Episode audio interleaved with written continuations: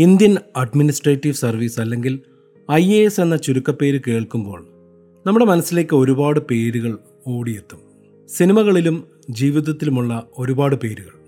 ആയിരത്തി തൊള്ളായിരത്തി തൊണ്ണൂറ്റി അഞ്ചിലാണ് ദി കിങ് എന്ന മലയാള സിനിമയിൽ മമ്മൂട്ടി അവതരിപ്പിച്ച ജോസഫ് അലക്സ് തേവള്ളിപ്പറമ്പിൽ എന്ന കോഴിക്കോട് കടക്ടർ കഥാപാത്രത്തെ പ്രേക്ഷകർ നെഞ്ചോട് ചേർത്ത് പിടിച്ചത്. സെൻസും സെൻസിബിലിറ്റിയും സെൻസിറ്റിവിറ്റിയും ഉണ്ടെങ്കിൽ മാത്രമേ സാധാരണക്കാരുടെ പ്രശ്നങ്ങൾ മനസ്സിലാക്കുവാൻ കഴിയുകയുള്ളൂ എന്ന് പറയുന്ന ഉശിരൻ കഥാപാത്രം. ഒരു റിയൽ ലൈഫ് ക്യാരക്ടർ കൃത്യം ഇരുപത് വർഷങ്ങൾക്കിപ്പുറം രണ്ടായിരത്തി പതിനഞ്ചിൽ സെൻസും സെൻസിബിലിറ്റിയും സെൻസിറ്റിവിറ്റിയും മാത്രമല്ല കമ്പാഷനും വേണമെന്ന് വിശ്വസിച്ച മറ്റൊരു മനുഷ്യൻ കോഴിക്കോട് കളക്ടറായി ചാർജ് എടുത്തു.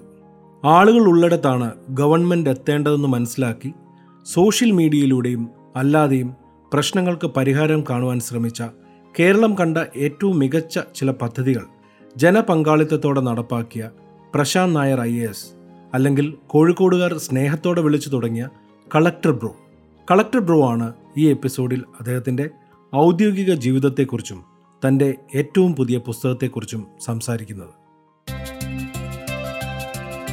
നിങ്ങൾ കേൾക്കുന്നത് podcast by Arvind Chandrasekhar.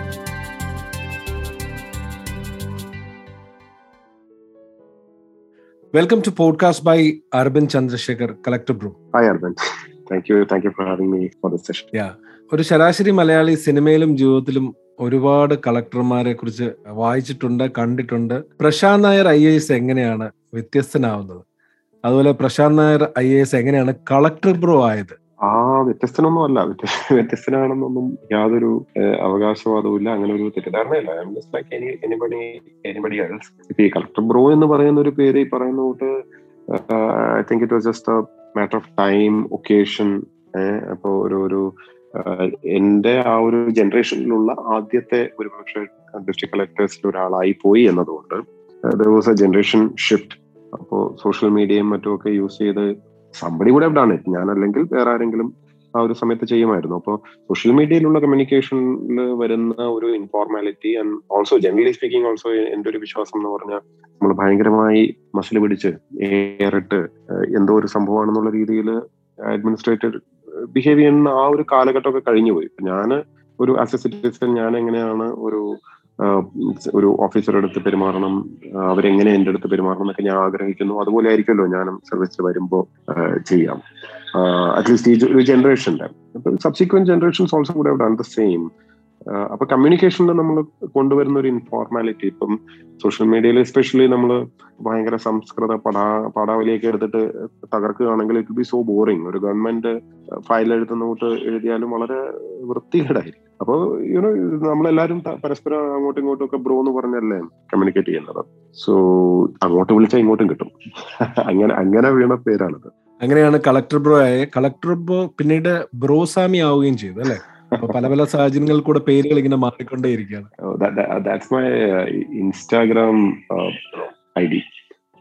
ഈ പറഞ്ഞോട്ട് ഓരോ ഐഡന്റിറ്റി ആണല്ലോ. എനിക്ക് തോന്നിയിട്ടുണ്ട് നമ്മൾ ഗവൺമെന്റിൽ അല്ലെങ്കിൽ ഒഫീഷ്യൽ ഒരു പെർസ്പെക്റ്റീവ് ഉണ്ട്. അതല്ലാതെ ഇപ്പോൾ സോഷ്യൽ മീഡിയയിൽ ഒന്നുണ്ട്. സോഷ്യൽ മീഡിയയിൽ തന്നെ സ്വഭാവ വ്യത്യാസമുണ്ട്. നമ്മുടെ ഇപ്പോൾ ലിങ്ക്ഡിൻ ആണെങ്കിലും ഫേസ്ബുക്ക് ആണെങ്കിലും അല്ലെങ്കിൽ ഇൻസ്റ്റാഗ്രാം ആണെങ്കിലും അതിന്റെയൊക്കെ യൂസേഴ്സിന്റെ ടേസ്റ്റും സാധനവും ഒക്കെ വ്യത്യാസമുണ്ട്. ഇപ്പൊ ഇൻസ്റ്റാഗ്രാമിലുള്ള പോലത്തെ വിഷ്വൽ അല്ലെങ്കിൽ മ്യൂസിക്കൽ സാധനങ്ങൾ കുറവല്ല മറ്റു സ്ഥലങ്ങളിൽ. ഫേസ്ബുക്കിൽ കൂടുതൽ എഴുത്താണ്. അപ്പൊ ഓരോ സ്ഥലത്തും നമ്മുടേതായിട്ടുള്ള ഒരു ഐഡന്റിറ്റി ആണല്ലോ. ഇത് എവ്രി വൺ ഞാൻ ഇങ്ങനെ ചെയ്യുമ്പോൾ എടുത്ത് ഒരുപക്ഷെ ആൾക്കാർ ശ്രദ്ധിക്കുന്നു എന്ന് മാത്രമേ ഉണ്ടാവുള്ളൂ. എനിക്ക് തോന്നുന്നു നിങ്ങളൊക്കെ തന്നെ അരവിന്ദന്റെ ആയിട്ടൊന്ന് ഒരു ഐഡന്റിറ്റി ഒരു ഐഡി ഇൻ ഈച്ച് പ്രൊഫൈൽ ഓരോ ഓരോ സാധനമായിരിക്കുമല്ലോ അല്ലെ? അതെ തീർച്ചയായിട്ടും തീർച്ചയായിട്ടും. പക്ഷെ രസകരമാണ്. കളക്ടർ ബ്രോ എന്ന് പറയുമ്പോൾ എനിക്ക് തോന്നുന്നു ഇന്ത്യയിൽ ഒരു സിവിൽ സർവീസ് ഉദ്യോഗസ്ഥനെ ഒരു സഹോദരനായി കാണുന്ന അല്ലെങ്കിൽ ഒരു നമ്മളുടെ അടുത്ത് ഉള്ള ഒരാളെന്നുള്ള രീതിയിൽ കാണാൻ തുടങ്ങിയത് അതൊരു വലിയൊരു ചേഞ്ച് ആണ് വെൽക്കമിങ് ചേഞ്ച് ആണ്. അപ്പൊ ജനങ്ങളുടെ ഇടയിലേക്ക് സോഷ്യൽ മീഡിയ വഴി ആശയം വിനിമയം നടത്തുക അവരുടെ പ്രശ്നങ്ങൾക്ക് പരിഹാരം കാണുക.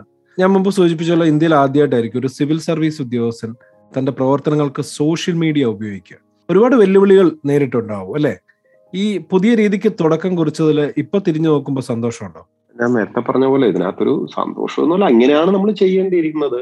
ഞാനല്ലെങ്കിൽ വേറെ ആരാണെങ്കിലും ടൂ തൗസൻഡ് ഫിഫ്റ്റീനിലാണ് ഞാൻ കോഴിക്കോട് കളക്ടറായിട്ട് ചാർജ് എടുക്കുന്നത്. അപ്പൊ ആ സമയത്ത് നമ്മളിതൊന്നും ആലോചിക്കുമ്പോൾ ഇത് ഇതിപ്പോ ടൂ തൗസൻഡ് ട്വന്റി വൺ ആണ്. അത്ര കാലമൊന്നും പഴക്കം ഇല്ല. പക്ഷെ ഡിജിറ്റലി ഇത് ഭയങ്കര പഴക്കമുള്ള ഒരു കാലമാണ്. കാരണം ടെക്നോളജി സാധനങ്ങളൊക്കെ മാറി മാറി പോകുന്ന ആ ഒരു പേസ് ഉണ്ടല്ലോ. സ്പീഡ് ഭയങ്കരമാണ്. രണ്ടായിരത്തി പതിനഞ്ചിൽ സോഷ്യൽ മീഡിയ ഒരു അഡ്മിനിസ്ട്രേറ്റീവ് ടൂളായിട്ട് ഉപയോഗിക്കുക എന്ന് പറഞ്ഞു കഴിഞ്ഞാൽ പരിഹാസ്യമായിരുന്നു. ആൾക്കാർ അത് ആക്സെപ്റ്റ് ചെയ്യുന്ന ഒരു അറ്റ്ലീസ്റ്റ് സിസ്റ്റത്തിനകത്തുള്ളവർ അത് ആക്സെപ്റ്റ് ചെയ്യാൻ ബുദ്ധിമുട്ടായിരുന്നു അവർക്ക്. ഇപ്പോ നമ്മൾ ഓർക്കൂട്ടുള്ള കാലത്ത് ഇത് ചിരകാലം ഉണ്ടെന്ന് ആൾക്കാർ വിചാരിക്കും. ഫേസ്ബുക്കും ചിരകാലം ഉണ്ടാവും എന്ന് വിശ്വസിക്കുന്ന ആൾക്കാരുണ്ട്. പക്ഷെ ഇതൊന്നും ഒരു പെർമനന്റ് സാധനമല്ല. ദീസ് ആർ ഓൾ ട്രാൻസിയന്റ് ഓരോ പ്ലാറ്റ്ഫോംസ് വന്ന് പൊക്കൊണ്ടേയിരിക്കും. അതാത് കാലത്തിന് പറ്റുന്ന ഒരു സാധനം ഉണ്ടെങ്കിൽ അത് സർവൈവ് ചെയ്യും. നോക്കിയ ഒരിക്കലും ഇല്ലാതാവില്ല. അല്ലെങ്കിൽ ഒരു മൊബൈൽ ഫോൺ അതിന്റെ ഒരു അപ്രമാദിത്വം നഷ്ടപ്പെടുമെന്ന് ആരും വിചാരിച്ചില്ല. പക്ഷെ അതുപോലും സംഭവിച്ചു. അപ്പൊ എന്ന് പറയുന്ന തൊട്ട് രണ്ടായിരത്തി പതിനഞ്ചിൽ ആ ഒരു ആ ഒരു സമയത്തിന്റെ ആവശ്യമായിരുന്നു സോഷ്യൽ മീഡിയയിലൂടെ പബ്ലിക്കുമായിട്ട് ഇന്ററാക്ട് ചെയ്യുക എന്നുള്ളത്. കാരണം അല്ലാതെ വില്ലേജ് ഓഫീസിൽ പോയി നോട്ടീസ് ഒട്ടിക്കുകയോ അല്ലെങ്കിൽ ചന്തയിൽ പോയിട്ട് ചെണ്ട കൊട്ടി പ്രഖ്യാപനം നടത്തുകയോ ആ ആ ഒരു കാലമൊക്കെ കഴിഞ്ഞു. അല്ലെങ്കിൽ ഗസറ്റിൽ പബ്ലിഷ് ചെയ്ത നാട്ടുകാർ അറിഞ്ഞു എന്നൊക്കെ ആരെ പറഞ്ഞു പറ്റിക്കാനാണ്? ആരും ഗസറ്റ് വായിച്ചിട്ടല്ലല്ലോ വിവരം വയ്ക്കുന്നത് എന്ന് മാത്രമല്ല പത്രത്തിൽ ഒരു ടെൻഡർ കോളത്തിൽ അടിച്ചു കഴിഞ്ഞാൽ അവിടെ ആരെങ്കിലും പോയി നോക്കും. ഇതൊന്നും അങ്ങനല്ല. ആ നാട്ടുകാരെവിടെയാണോ? ആൾക്കാരെവിടെയാണോ? You have to go there and communicate അവിടെ പോയി നിൽക്കണം. അല്ലാതെ ഒളിച്ചെവിടെങ്കിലും നിന്നിട്ട് രഹസ്യമായിട്ട് പരസ്യമായി പറഞ്ഞു എന്ന് അഭിനയിച്ച ആരെ പറ്റിക്കാനാണ് that doesn't work so that is how the social media thing happen മാത്രമല്ല സോഷ്യൽ മീഡിയയിലൂടെയുള്ള കമ്മ്യൂണിക്കേഷൻ എന്ന് പറയുന്നത് അഡ്മിനിസ്ട്രേറ്റീവ് ടൂൾ ആയിട്ട് ഉപയോഗിക്കുക ആൾക്കാരുടെ പ്രശ്നങ്ങൾ പരിഹരിക്കാൻ വേണ്ടി. ഇപ്പൊ പബ്ലിക് ഗ്രീവൻസിൽ റിഡ്രസൽ എന്ന് പറഞ്ഞാൽ ആൾക്കാർ പരാതിയും കൊണ്ടുവരും. എല്ലാവരും കൊണ്ടും എഴുതിപ്പിക്കുക അവർ എന്നിട്ട് ഒരു ഫയലാക്കുന്നു അത് എന്നിട്ട് കളക്ടർ നോക്കുന്നു. ഇതിൽ തൊണ്ണൂറ് ശതമാനം കാര്യങ്ങൾ ഒരു ഫോൺ കോളിൽ തീരുന്നതായിരിക്കും മിക്കവാറും. കളക്ടറുടെ ഓഫീസിൽ നിന്നുള്ള ഒരു കോൾ മതിയായിരിക്കും. അപ്പൊ ഇതിന് ഒരു ഫയൽ ഉണ്ടാക്കി ആൾക്കാരെ നടത്തിച്ച് അവിടെ വന്ന് ഏതാണ്ട് നമ്മൾ മഹാസംഭവം ചെയ്യുന്ന കൊണ്ട് അവരെ പുറത്ത് കാത്തിരുത്തി ഇതുപോലൊരു ഒരു പ്രഹസനമില്ല. വേറെ ഒരു മെസ്സേജ് മതി. ഇന്ന ഇന്ന സാധനം ഇങ്ങനെ ഉണ്ട്. ഇതാ ഒരു ഫോട്ടോ ഉണ്ട്. ഇത് ഞങ്ങളുടെ ചുറ്റുപാട് ഇങ്ങനെ ഒരു പ്രശ്നമുണ്ട് എന്ന് പറഞ്ഞൊരു മെസ്സേജ് അയച്ചാൽ അത് നമുക്ക് എന്തുകൊണ്ട് ബാക്ക് എൻഡിൽ ആൾക്കാരെ വെച്ച് അത് സോർട്ട് ചെയ്യാൻ സാധിക്കില്ല? ന്യായമായിട്ടുള്ളതാണെങ്കിൽ അപ്പത്തന്നെ ചിലപ്പോൾ ഒരു സ്ഥലത്ത് വെള്ളം സപ്ലൈ നിന്ന് പോയിട്ടുണ്ടാവും കറണ്ട് ഉണ്ടാവില്ല വാട്ടർ വരും അത് ചിലപ്പോൾ ഒരു ഫോൺ കോളിൽ അത് തീർക്കാൻ സാധിക്കും. അവർക്ക് തിരിച്ച് അവരെ അറിയിച്ചു കൊടുക്കാൻ സാധിക്കും. ഇത്ര ആവശ്യമുള്ളൂ. ഭൂരിഭാഗം ജനങ്ങളും അത്രേ ആഗ്രഹിക്കുന്നുള്ളൂ. നമ്മൾ അഡ്മിനിസ്ട്രേഷന്റെ കയ്യിൽ നിന്നും ഒരു റെസ്പോൺസും പ്രതികരണവും പരിഹാരമാണ് ആഗ്രഹിക്കുന്നത്. അല്ലാതെ they are not asking for the moon അപ്പൊ ഇതിന് നമ്മളൊരു പ്രോസസ്സ് എത്രയും ഫ്രീ ആക്കുന്നു അത്രയും എളുപ്പത്തിൽ അവർക്ക് പ്രശ്നപരിഹാരം കിട്ടും എന്ന് മാത്രമല്ല സോഷ്യൽ മീഡിയ ഉപയോഗിക്കാൻ പറ്റാത്ത ആ ഒരു മീഡിയ അല്ലെങ്കിൽ വലിയ ടെക്നോ സാവി ഒന്നും അല്ലാത്ത സാധാരണക്കാര് അവർക്ക് നേരിട്ട് വന്ന് അവരുടെ പ്രശ്നം പറയുമ്പോൾ അവർക്ക് നമുക്ക് കൂടുതൽ സമയം കൊടുക്കാനും സാധിക്കും. കാരണം we are reducing the crowd multiple forums multiple modes of communication തുറക്കുന്നതാണ് ഒരു ഒരു ഗവർണൻസിന്റെ ഏറ്റവും നല്ല ഒരു ലക്ഷണം. പക്ഷെ ഈ പറഞ്ഞ കൂട്ട് രണ്ടായിരത്തി പതിനഞ്ചിൽ അത് ആദ്യമായിട്ട് ചെയ്യുമ്പോൾ ആൾക്കാർ ശ്രദ്ധിക്കുകയും ചെയ്യും അതുപോലെ ചീത്ത പറയുകയും ചെയ്യും. എത്രയോ പേര് ചീത്ത പറഞ്ഞിട്ടുണ്ട്. ഇപ്പൊ actually go back in history ചുമ്മാ ഗൂഗിൾ അടിച്ചാൽ തന്നെ അറിയാം. കാരണം ആ സമയത്ത് ഫേസ്ബുക്ക് എന്ന് പറഞ്ഞു കഴിഞ്ഞാൽ ഒരു എന്റർടൈൻമെന്റ് ടൂളായിട്ടാണ് ആൾക്കാർ കണ്ടിരുന്നത് എന്ന് മാത്രമല്ല നേരിട്ട് ഈ അധികാര കേന്ദ്രങ്ങളിലേക്ക് കമ്മ്യൂണിക്കേഷൻ വരുമ്പോൾ ഇടനിലക്കാർക്ക് പലതും നഷ്ടപ്പെടും. അപ്പൊ അതിന്റെ ആ ഒരു സ്റ്റാറ്റസ് കോ പോകുന്നതിലുള്ള പലരുടെയും പ്രശ്നങ്ങളും ഒക്കെ ഉണ്ടായിരുന്നു. പിന്നെ നമ്മുടെ ഈ കമ്മ്യൂണിക്കേഷൻ ചാനൽസ് ഓപ്പൺ ആകുമ്പോൾ നമ്മളെ പറഞ്ഞ് പറ്റിക്കാനും പറ്റില്ല. നമ്മുടെ സബോർഡിനേറ്റ്സിനെ ഇടയിൽ നിന്നിട്ട് ഇൻഫർമേഷൻ കട്ട് ചെയ്യാൻ സാധിക്കില്ല. അപ്പൊ ദാറ്റ് ആക്ച്വലി എംപവേഴ്സ് യു നമുക്കും കൃത്യമായിട്ട് എന്താണ് നടക്കുന്നതെന്ന് അറിയാം. ആരെങ്കിലും ഒരാൾ വിളിച്ചു പറയാം സത്യം.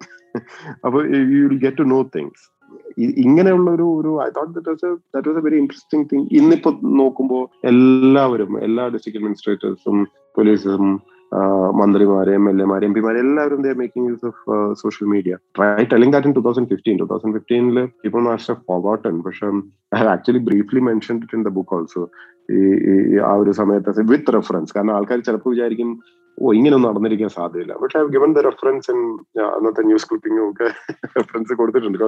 When you actually read and see that you find how people use to think different yes ജനങ്ങൾ എവിടെയാണോ അവിടെയാണ് ഗവൺമെന്റ് എത്തേണ്ടത്. അതുകൊണ്ടാണ് സോഷ്യൽ മീഡിയ ഒരു ടൂളായി ഭരണനിർവഹണത്തിന് ഉപയോഗിച്ചത്. പുതിയ പുസ്തകം കളക്ടർ ബ്രോ ഇനി ഞാൻ തള്ളട്ടെ. പേര് തന്നെ വ്യത്യസ്തമാണ്. അഞ്ചാം പതിപ്പിൽ നിന്ന് ആറാം പതിപ്പിലേക്ക് പോകുന്നു. മലയാറ്റൂരും ഡി ബാബുപ്പോളും തുടങ്ങിയ ഒരുപാട് സിവിൽ സർവീസ് ഉദ്യോഗസ്ഥന്മാർ പുസ്തകങ്ങൾ എഴുതിയിട്ടുണ്ട്. അവരൊക്കെ ഒന്നുകിൽ സാഹിത്യ സൃഷ്ടികൾ അല്ലെങ്കിൽ അവരുടെ ഔദ്യോഗിക കഥകൾ. ഈ പുസ്തകം പറയുന്നത് മറ്റൊന്നാണ്. എനിക്ക് തോന്നുന്നു ഒരു സിവിൽ സർവീസ് ഉദ്യോഗസ്ഥൻ ഈ രീതിയിൽ ചിന്തിക്കുന്ന ഒരു പുസ്തകം ഇതിനു മുൻപ് ഉണ്ടായിട്ടില്ല. ഈ പുസ്തകത്തിലേക്ക് വരാനുള്ള കാരണങ്ങൾ എന്താണ്? സത്യം പറഞ്ഞാൽ ഇങ്ങനെ ഒരു പുസ്തകം എഴുതാൻ യാതൊരു ഉദ്ദേശവും ഇല്ലായിരുന്നു. കാരണം നമ്മൾ ഇങ്ങനെ ചെയ്തു അങ്ങനെ ചെയ്തു എന്നൊക്കെ പറയുന്നത് പോലെയുള്ള ബോറൻ സാധനമാണല്ലോ. ഈ സർവീസ് സ്റ്റോറി സാധനം അതിന് അതിനോട് തന്നെ ഹാവ് അവേഷൻ ഉണ്ട് എന്ന് വേണമെങ്കിൽ പറയാം. പക്ഷേ ഇത് എഴുതാൻ ഒരു റീസൺ എന്ന് പറഞ്ഞു കഴിഞ്ഞാൽ ഇതിനകത്ത് ഒരു കോർ ഐഡിയ എന്ന് പറഞ്ഞ സാധനം ഇറ്റ്സ് അബൌട്ട് കമ്പാഷൻ പേഴ്സണലി വളരെ എനിക്ക് ഇമോഷണലി ഒക്കെ ഒരു ഇതുള്ളൊരു സാധനമാണ് കമ്പാഷൻ അല്ലെങ്കിൽ കരുണ ആർദ്രത എന്നൊക്കെ പറയുന്ന സാധനം. അപ്പം അതിന്റെ മാനിഫെസ്റ്റേഷന്റെ പോസിബിലിറ്റീസ് ഞാൻ വളരെ ഒരു ഇമോഷണൽ റൈഡിൽ കൂടെ പോയപ്പോൾ അനുഭവിച്ച കുറെ സാധനങ്ങളെ കുറിച്ചിടണം എന്നൊരു ആഗ്രഹമുണ്ട്. ഇത് വേറെ സംഭവമൊന്നുമല്ല it's only pure emotional stories ആണ്. എന്റെ ജീവിതത്തിൽ ഞാൻ ആസ് എ വ്യക്തി ആസ് എ മനുഷ്യൻ അഭിമുഖീകരിച്ച കാര്യങ്ങളും അനുഭവങ്ങളും അതിനെ ബേസ് ചെയ്തിട്ടുള്ള ഒരു ഇമോഷണൽ ആയിട്ടുള്ള transformation basically it's my transformation story എന്ന് വേണമെങ്കിലും പറയാം. അപ്പൊ ഇത് കുറിച്ചിടുക എന്നുള്ളൊരു സംഭവം. അല്ലാണ്ട് ഇത് റെപ്ലിക്കേറ്റ് ചെയ്യാൻ പറ്റുന്ന എന്തെങ്കിലും ഐഡിയാസോ എന്തെങ്കിലുമൊക്കെ ആർക്കാൾ എങ്കിലൊക്കെ സംബഡി ഗെറ്റ്സ് ഇൻസ്പയർഡ് ഇങ്ങനെയൊക്കെ ആവാം. എന്റെ ഞാനീ പോയത് എല്ലാവർക്കും എക്സ്പോഷർ എക്സ്പീരിയൻസും ചിലപ്പോൾ കിട്ടണമെന്നില്ല. പക്ഷെ ഞാൻ കുറെ പഠിച്ചിട്ടുണ്ട് ഇതിനകത്തുനിന്ന്. അറ്റ്ലീസ്റ്റ് ഒരു മനുഷ്യൻ എന്നുള്ള നിലയ്ക്ക് എന്നെ ട്രാൻസ്ഫോം ചെയ്ത കുറെ കാര്യങ്ങൾ ഉണ്ടായിട്ടുണ്ട് വളരെ ഇമോഷണൽ ആയിട്ട്. And I think it's very spiritual also അപ്പം അത് why should I not share അത് ഇതിനകത്ത് ജഡ്ജ്മെന്റ് ഒന്നുമില്ല ഇങ്ങനെ അങ്ങനെ ഇത് ശരി അത് ശരി ഒന്നുമില്ല ഞാൻ sharing my experiences and expecting that somehow some use to the public and more importantly ഈ ഒരു പ്രോസസ്സിന്റെ ഭാഗമായിട്ട് ഉണ്ടായിരുന്ന എത്രയോ പേരുണ്ട്. അവരുടെ ഒരു എഫേർട്ട് ഉണ്ട്. വോളണ്ടിയേഴ്സ് ഉണ്ട്. കോഴിക്കോടുള്ള നല്ലവരായിട്ടുള്ള കുറെ മനുഷ്യരുണ്ട്. അപ്പൊ അവരുടെ ഈ ഒരു ചെയ്തികൾ കാരണം അവരാണ് ഇത് മുഴുവനും ചെയ്തത്. ഈ സാധനങ്ങൾ ചരിത്രത്തിൽ എവിടെയെങ്കിലും ഒക്കെ കുറിച്ച് വെക്കണ്ടേ? ക്രോഡീകരിക്കണ്ടേ എന്നുള്ളൊരു ചിന്തയും കൂടെ ഉണ്ടായിരുന്നു. അതിന്റെ പിന്നാമ്പുറ കഥകൾ ഞാൻ പറഞ്ഞില്ലെങ്കിൽ ആര് പറയാം. അപ്പൊ അതും കുറിച്ച് വെക്കണമെന്നുണ്ട്. കാരണം ഇതൊന്നും പിന്നെ ഞാൻ ഓർക്കണമെന്നില്ല നമ്മൾ നമ്മുടെ ജീവിതത്തിൽ ഓരോ സമയത്ത് ഓരോ തിരക്കുകളും മറ്റേതൊക്കെ ആയിട്ട് അങ്ങ് പോകും. ഇതിപ്പോ എഴുതി വെക്കുകയാണെങ്കിൽ it make some you know impact ഉള്ള എന്റെ ഒരു ചെറിയ തെറ്റിദ്ധാരണയുടെ പുറത്ത് എഴുതിയതാണ്. പിന്നെ പൊതുവെ എഴുതുമ്പോഴും ഇപ്പൊ സോഷ്യൽ മീഡിയയിലും അവിടെ ഇവിടെയൊക്കെ ഞാൻ എന്തെങ്കിലുമൊക്കെ കുറിച്ചിടാറുണ്ട്.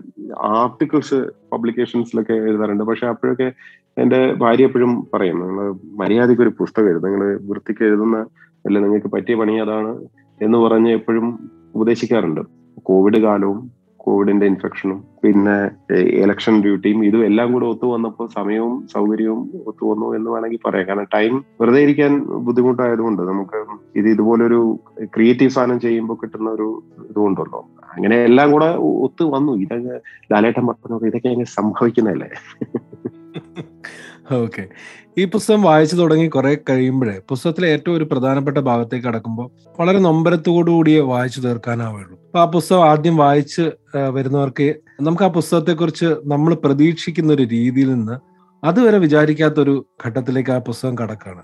നമുക്കതൊരു ശരിക്കും പറഞ്ഞ ഞെട്ടലാണ്. താങ്കളുടെ ജീവിതത്തിലെ ഏറ്റവും അതുവരെ കാണാത്ത കാഴ്ചകളെ കുറിച്ച് അതിൽ പറഞ്ഞിട്ടുണ്ട്. അതുപോലെ ജീവിതത്തിലെ ഏറ്റവും സന്തോഷകരമായ നിമിഷങ്ങളെക്കുറിച്ചും ആ ഒരു ഭാഗത്ത് പറഞ്ഞിട്ടുണ്ട്. ഒരു കളക്ടർ എന്നുള്ള രീതിയിൽ കോഴിക്കോട് ഈ രണ്ടു വർഷ കാലഘട്ടം അതുപോലെ തന്നെ ഈ പുസ്തകത്തിൽ പറഞ്ഞിരിക്കുന്ന അധ്യായത്തിലെ ആ ഒരു സമയം ഒരു മനുഷ്യൻ എന്നുള്ള രീതിയിൽ എന്തൊക്കെയാണ് പഠിച്ചത്?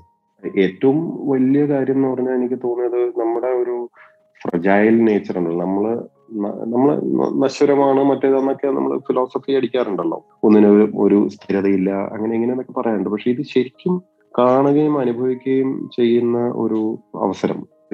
ഒരു കളക്ടറുടെ ജോലി എന്ന് പറയുമ്പം പബ്ലിക് കാണുന്ന ഒരു സാധനമുണ്ട്. ഒരു എന്താ പറയാ കോടിയും വടിയും പോലീസും മറ്റേ മറിച്ചും തിരക്ക്. അത് ഇത് വലിയ ഷോ ആണ്. ഇതാണ് പുറമേ കാണുന്ന ഒരു സാധനം. പക്ഷെ കളക്ടറുടെ ജോലിയിൽ എനിക്ക് തോന്നിയിട്ടുള്ള ഞാൻ ശ്രദ്ധിച്ചിട്ടുള്ളത് എന്നെ സ്പർശിച്ചു എന്ന് എനിക്ക് തോന്നിയിട്ടുള്ള ഒരു കാര്യം എന്ന് പറഞ്ഞു കഴിഞ്ഞാൽ ആ ജില്ലയിൽ നടക്കുന്ന ഏറ്റവും ഏറ്റവും സങ്കടകരമായിട്ടുള്ള കാര്യങ്ങളെല്ലാം ആദ്യം അറിയുന്ന ആൾ കളക്ടറാണ് ഒരു അപകടം ഉണ്ടായി. അല്ലെങ്കിൽ ഒരു സം ട്രാജഡി വിഷമിപ്പിക്കുന്ന എന്ത് സംഭവം ഉണ്ടായാലും അതിരാവിലെ അത് കളക്ടർ പറഞ്ഞിരിക്കും. അപ്പൊ അത് ഒരു തരത്തിലൊരു വല്ലാത്തൊരു അനുഭവമാണ്. നമ്മൾ വിഷമിപ്പിക്കുന്ന കാര്യങ്ങളും അവിടെ ഫയർ ഫൈറ്റിംഗ് ആണ്. നമ്മൾ എപ്പോഴും ആ പ്രശ്നം പരിഹരിക്കാൻ വേണ്ടി അതിനു വേണ്ടിയാണ് ജീവിതം ആ ഒരു കാലഘട്ടം മാറ്റി മാറ്റിവെക്കുന്നത് അതുപോലെ സങ്കടം പറയാനാണ് ആൾക്കാർ നമ്മുടെ അടുത്ത് വരുന്നത്. അതും ചോദിക്കാനും പറയാനും ഇല്ലാത്ത അല്ലെങ്കിൽ വലിയ രാഷ്ട്രീയ ബന്ധങ്ങളോ അല്ലെങ്കിൽ ഒന്നുമില്ല. ആരടുത്തും പറയാൻ അങ്ങനെയുള്ള ഒരു ആ ഒരു റേഞ്ചിലൊന്നും ഇല്ലാത്ത ആൾക്കാരാണ് നമ്മുടെ അടുത്ത് വരിക. ഒരു കളക്ടറെ കാണാൻ വേണ്ടി കാത്തു നിന്ന് വരുന്നത് അങ്ങനെ അങ്ങനെയാണ്. അപ്പൊ ഈ ഒരു ഭയങ്കര ഹംബ്ലിങ് സാധനം കൂടിയാണ്. കാരണം ഞാൻ ആസ് എ സിറ്റിസൺ ഗവൺമെന്റിനകത്തൊക്കെ വരുന്നതിന് മുമ്പ് മറുഭാഗത്ത് നിന്നിട്ടുണ്ട് ഞാൻ കണ്ടിട്ടുണ്ട്. നമ്മുടെ സുഹൃത്തുക്കൾ വഴിയൊക്കെ നമ്മൾ അറിയുകയും ഇന്ററാക്ട് ചെയ്തൊക്കെ ചെയ്യേണ്ടി വരുമ്പോൾ തോന്നിയിട്ടുള്ള കുറെ കാര്യങ്ങൾ. ഇങ്ങനെ അല്ലായിരുന്നെങ്കിൽ അങ്ങനെ ആയിരുന്നെങ്കിൽ കളക്ടർ അങ്ങനെ പറഞ്ഞിരുന്നെങ്കിൽ കളക്ടർ ഇങ്ങനെ ഇടപെട്ടിരുന്നെങ്കിൽ എന്നൊക്കെ തോന്നുന്ന ഒരു സാധനം ഉണ്ടല്ലോ അതാണ് നമ്മൾ ഇപ്പുറത്തെ സൈഡിൽ വരുമ്പം അതിന്റെ പ്രായോഗിക വശങ്ങൾ കാണുകയും അറിയുകയും ചെയ്യുന്നത്. ഇപ്പോൾ കുതിരവട്ടം പോലുള്ള ഒരു ഒരു ആരോഗ്യ കേന്ദ്രം അല്ലെങ്കിൽ ഈ ചിൽഡ്രൻസ് ഹോമുകളും അല്ലെങ്കിൽ ഓൾഡ് ഏജ് ഹോമുകൾ ഇതെല്ലാം പുറമേ ദൂരെ നിന്ന് വല്ലപ്പോഴും ഒക്കെ കണ്ടുള്ള ഒരു അറിവല്ലാതെ അതിനകത്ത് എങ്ങനെയാണ് അത് റൺ ചെയ്യുന്നത്? അവിടുത്തെ പ്രാക്ടിക്കൽ ആയിട്ടുള്ള പ്രശ്നങ്ങൾ എന്താണ്? അവിടെ അവിടുത്തെ ജീവിത നിലവാരം എന്താണ്? ഇതൊന്നും ഒരു ഒരു ഒരു വിസിറ്റിലൊന്നും അറിയില്ല. ചില കാര്യങ്ങൾ വല്ലാണ്ട് കണ്ണ് തുറപ്പിക്കുന്ന അല്ലെങ്കിൽ നമ്മൾ ഇമോഷണലി ശരിക്കും അങ്ങ് കുലുക്കി കളയുന്ന പല കാര്യങ്ങളും ആ ഒരു പീരീഡിൽ കാണാൻ പറ്റി എന്നുള്ളതാണ്. അതിന് വേറെ കാരണമുണ്ട്. കാരണം ഞാൻ ആ പുസ്തകത്തിലും പറയുന്നുണ്ട്. സോഷ്യൽ സെക്ടറാണ് ശ്രദ്ധിക്കാൻ പോകുന്നത് അല്ലെങ്കിൽ അതാണ് എനിക്ക് പ്രയോറിറ്റി എന്ന് തുടക്കത്തിലെ തീരുമാനിച്ചത് കൊണ്ടും കൂടിയാണ്. അതെന്തുകൊണ്ട് അങ്ങനെ തീരുമാനിച്ചു എന്നും ഞാൻ പുസ്തകത്തിൽ പറയുന്നുണ്ട് അപ്പം സോഷ്യൽ സെക്ടർ എന്ന് പറഞ്ഞാൽ ഇതൊക്കെയാണ്. അല്ലാതെ വലിയ പാലവും റോഡും ഹൈവേയും മറ്റേത് മറിച്ചതും മാത്രം അല്ലെങ്കിൽ അത് അത് ദാറ്റ് ഡെവലപ്മെന്റ് എന്ന് വിശ്വസിക്കുന്നു. ഡെവലപ്മെന്റ് എന്ന് പറയുന്നത് ഒരു definition we have to really reconsider ഏറ്റവും നിരാലംബർ അല്ലെങ്കിൽ ഏറ്റവും സൈഡ് ലൈൻഡ് ആയിട്ട് ആരും ശ്രദ്ധിക്കുന്നില്ല തിരിഞ്ഞു നോക്കുന്നില്ല എന്ന് നമുക്ക് തന്നെ ഒരല്പം ബുദ്ധി ഉപയോഗിച്ചാൽ മനസ്സിലാവുന്ന ഒരു സെഗ്മെന്റ് ഓഫ് പോപ്പുലേഷൻ എല്ലാ എല്ലാ സ്ഥലത്തും ഉണ്ട്. എല്ലാ ഡിസ്ട്രിക്റ്റിലും ഉണ്ട്. അപ്പൊ ആ അത്തരം സ്ഥാപനങ്ങളും മറ്റുമൊക്കെ കുറച്ചൊന്ന് സാധാരണയിൽ കവിഞ്ഞ് ശ്രദ്ധിച്ചു എന്ന് ഒരു തെറ്റ് മാത്രമേ ഞാൻ ചെയ്തിട്ടുള്ളൂ. അപ്പൊ അത് ഭയങ്കരമായിട്ട് നമ്മളെ അഫക്ട് ചെയ്തു എന്നുള്ളതാണ് സത്യം. ഇമോഷണലി ഭയങ്കരമായിട്ട് അഫക്ട് ചെയ്തു. അതിൽ നിന്നുള്ള തിരിച്ചറിവുകളാണ് ശരിക്കും ഈ പുസ്തകം എഴുതാനും കാരണമായത്. ഇറ്റ്സ് നോട്ട് ജസ്റ്റ് ഹംബ്ലിംഗ് പക്ഷെ what needs to be done ഒരു തോട്ട് പ്രോസസ്സും കൂടിയാണ് ഈ പുസ്തകത്തിലൂടെ പങ്കുവെക്കുന്നത് അതിൽ പങ്കാളികളായി അവിടെയുള്ള എത്രയോ പേരുടെ നല്ല എഫേർട്ട് കൊണ്ട് ഉണ്ടാക്കാൻ പറ്റിയ ചെറിയ മാറ്റങ്ങളും അതിൽ നിന്ന് കിട്ടുന്ന ചെറിയ സന്തോഷങ്ങളും അത് നമ്മുടെ ജീവിതത്തെ എത്രമാത്രം എന്താ പറയാ ഒരു ഒരു ഒരു മീനിങ് ഫുൾ ആണ്. നമുക്ക് നമ്മുടെ ലൈഫിൽ എന്തെങ്കിലും ഒരു അർത്ഥം ഉണ്ടെന്ന് തോന്നിക്കുന്ന ഒരു ഭയങ്കര ഒരു എലിവേറ്റിംഗ് ഫീലും കൂടെയാണ്. അത്തരം എക്സ്പീരിയൻസസ് ആണ് ശരിക്കും ഷെയർ ചെയ്യുന്നത്. ഇത് ഒരു I did it kind of story അല്ല.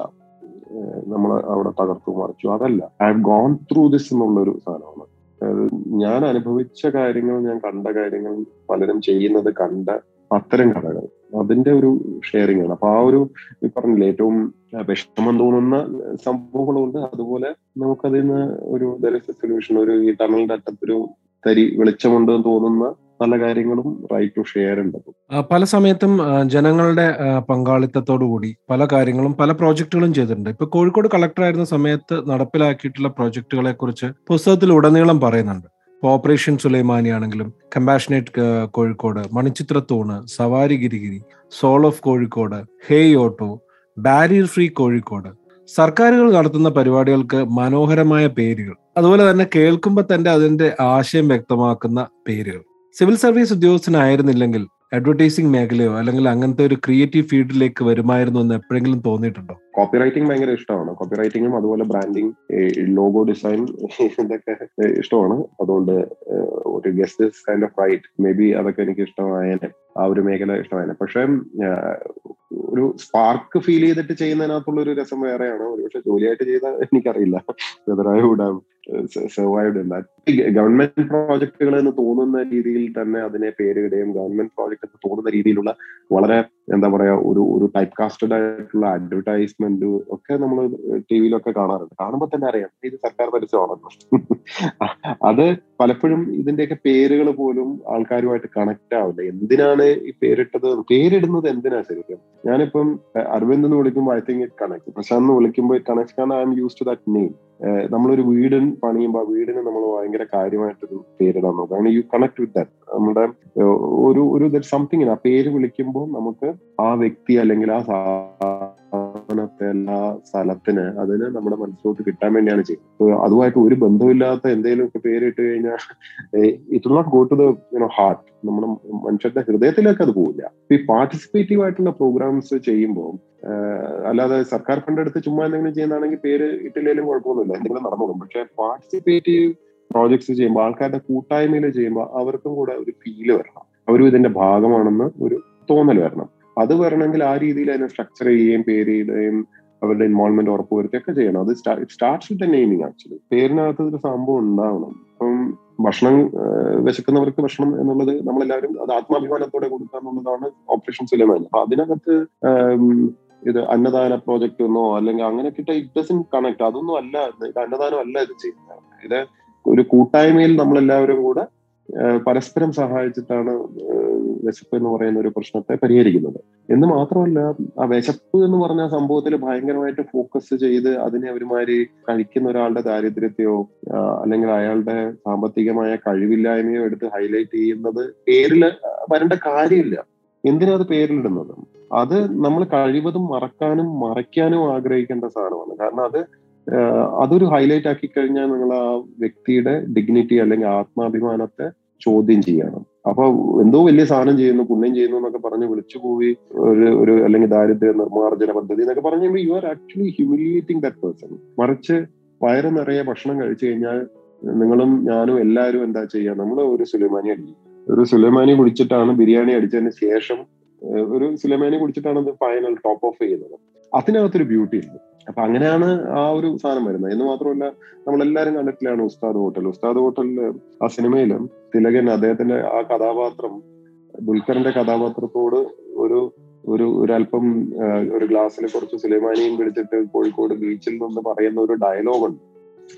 ആ ഡയലോഗിന്റെ ഒരു സാധനമുണ്ട്. മലയാളികളുമായിട്ട് ഒത്തിരി കണക്ട് ചെയ്യുന്ന സിനിമയാണ് ഫസ്റ്റ് ഓഫ് ഓൾ ആ ഡയലോഗും ഭയങ്കരമായിട്ട് കണക്ട് ചെയ്യുന്നതാണ്. കാരണം ഈ ഭക്ഷണത്തിനകത്തുള്ള മാജിക്കൽ റെസിപ്പി എന്താണെന്നുള്ളതാണ് തിലകന്റെ ക്യാരക്ടർ ഉപ്പ പറയുന്നത് പേരക്കുട്ടിയോട് അതിനകത്ത് ഒരല്പം മുഹബത്ത് വേണം എന്നാണ് പറയുന്നത്. ഒരല്പം സ്നേഹം വേണം. അതാണ് ഈ പ്രോജക്റ്റും പറയുന്നത്. ഇത് സ്നേഹത്തോടെയുള്ള ഒരു പ്രോജക്റ്റാണ് മുഹബത്തോടു കൂടിയുള്ള ഒരു സംഭവമാണ് വിശപ്പ് മാറ്റാൻ വേണ്ടിയുള്ള ഒരു കൂട്ടായ്മയാണ്. പരസ്പരമുള്ള സ്നേഹത്തിൽ അധിഷ്ഠിതമായിട്ടുള്ള ഒരു പ്രോജക്റ്റാണ് അല്ലാതെ ഇത് ആരോ ആർക്കോ വലിയ ദാനം കൊടുക്കുന്ന പോലെ ഒരു വലിയ പുണ്യകർമ്മം ചെയ്യുന്ന പോലെയോ അല്ലെങ്കിൽ ഔദാര്യം ചെയ്യുന്ന പോലെയോ സ്ട്രക്ചർ ചെയ്യുകയോ പേരിടുകയോ ചെയ്താൽ പിന്നെ തീർന്നില്ല ആ പ്രോജക്റ്റ് അപ്പൊ ബേസിക്കലി ഇതിന്റെ പേര് ഇടൽ എന്ന് പറയുന്നത് you have to capture the imagination of the client ഇനി ഇനി advertising form will do that അപ്പോ ഇപ്പൊ സവാരി ഗിരിഗിരി എന്ന് പറയുന്നത് ആ കുട്ടികളെ ടാർഗറ്റ് ചെയ്തിട്ടാണ്.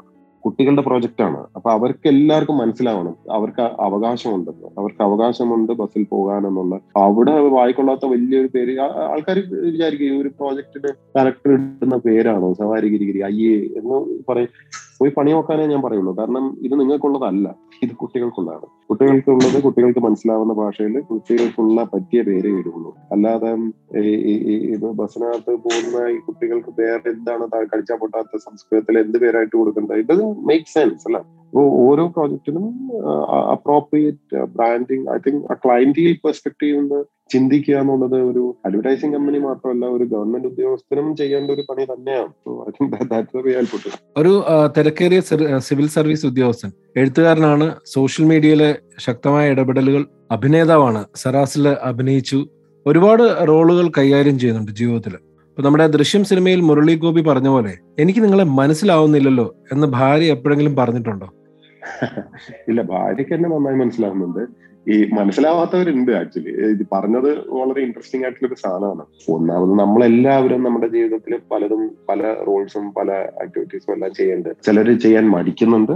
എസ്പെഷ്യലി കുറച്ച് ആൾക്കാർ ശ്രദ്ധിക്കുന്ന ജോലിയിലുള്ളവര് ഭയങ്കര ഭയത്തോടെയോ അല്ലെങ്കിൽ ഭീരുത്വം കാണിക്കുന്നു എന്ന് എനിക്ക് തോന്നിയിട്ടുണ്ട്. ഈ നിങ്ങൾക്ക് ചെയ്യാൻ ഇഷ്ടമുള്ള കാര്യങ്ങൾ ചെയ്യുക നാട്ടുകാരെ പേടിച്ചിട്ടോ നാട്ടുകാരെ എന്ത് വിചാരിക്കുന്നു വിചാരിച്ചിട്ടോ നിങ്ങളുടെ ജീവിതവും നിങ്ങളുടെ മാറ്റിമറിക്കേണ്ട കാര്യമൊന്നുമില്ല. അപ്പോ ഇതിൽ ഒരേ ഒരു കുഴപ്പമേ ഉള്ളൂ. ഈ പറഞ്ഞുകൊണ്ട് നിങ്ങളെ എനിക്ക് മനസ്സിലാവുന്നില്ലല്ലോ എന്ന് പറഞ്ഞുകൊണ്ട് ചിലർക്കെങ്കിലും ഇവൻ എന്തിന്റെ കേടാന്നുള്ളൊരു സാധനം വരും. ഈ ഐ എസ് ഓഫീസർ ആണെങ്കിൽ ഫുൾ കൈ ഷർട്ട് വിട്ടിട്ട് ഈ കാറിൽ നിന്ന് ഇറങ്ങി ഓഫീസിനകത്തേക്ക് ഓടിക്കേറി ആകാശത്തോട്ട് ഇങ്ങനെ കണ്ണും മേടിച്ച് ഏതാണ്ട് വെച്ചെടുക്കാൻ പോകുന്ന മാതിരിയോ അല്ലെങ്കിൽ ബാത്റൂമിൽ പോകാനുള്ള ഒരു വെപ്രാളം പോലെ ഓടിക്കേറണം. അതാണ് ഒരു ഐ എസ് ഓഫീസർ. എന്നിട്ട് അകത്ത് ഓടിക്കേറിയിട്ട് എന്താ പ്രത്യേകിച്ച് പണിയൊന്നും ഉണ്ടാവില്ല. പക്ഷെ അകത്തോട്ടുള്ള ഓട്ടം കണ്ടാൽ തോന്നും ഏതാണ്ട് മലമറിക്കാൻ പോകണം this is expected this is the cliche ഈ ക്ലീഷയ്ക്ക് അനുസരിച്ച് നിന്ന് കൊടുത്തില്ലെങ്കിൽ മനസ്സിലാവുന്നില്ല എന്ന് പറയും. അപ്പൊ എന്താണ് ഇയാളുടെ പ്രശ്നം എന്നൊക്കെ ആയിരിക്കും പലരും വിചാരിക്കുക.